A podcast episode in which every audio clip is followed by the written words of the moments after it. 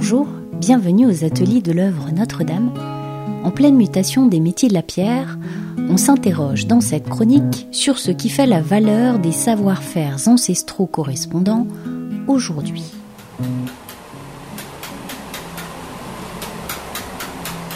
Juste à côté, au musée archéologique, il y a des pièces sculptées de l'époque. Oui. Quand vous y allez, vous y allez avec votre œil et votre expertise.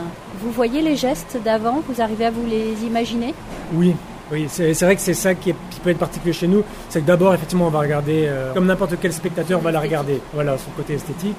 Bon, ensuite, bah, on va les regarder un peu plus près, et effectivement, on va essayer de comprendre comment il a travaillé le sculpteur. Bon, on va regarder les petits coups d'outils, qui nous, parlent tout de suite, parce que c'est les mêmes outils qu'on emploie, et c'est les mêmes gestes qu'on emploie. Il y un savoir-faire ancestral qui avait au Moyen-Âge, euh, le temps des bâtisseurs de cathédrales, mais qu'on retrouvait aussi euh, dans l'Antiquité, quand ils construisaient des temples, même sur d'autres matériaux, enfin sur d'autres euh, pierres, on va dire. Après, ce qui est intéressant pour nous, euh, quand on restaure une cathédrale, alors effectivement, il y a l'aspect euh, formel.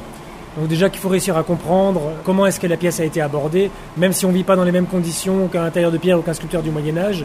Mais surtout, euh, c'est un être vivant qui a réalisé cette pièce-là. Et euh, voilà, avec ses difficultés, avec euh, ses réussites, avec tout ce qui va avec. Et chaque pièce est différente. Il n'y en a pas une qui est identique.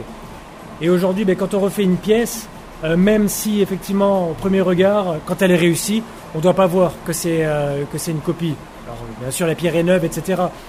Mais obligatoirement, si c'est euh, par exemple mon collègue Albert ou Nathalie qui fait une pièce, la même pièce que la mienne, il y aura des différences. Parce que chacun a son caractère.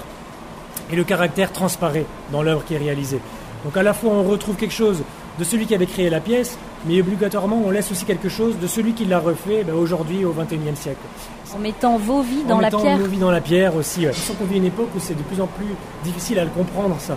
Qu'est-ce que ça veut dire mettre de la vie dans quelque chose qui est inerte?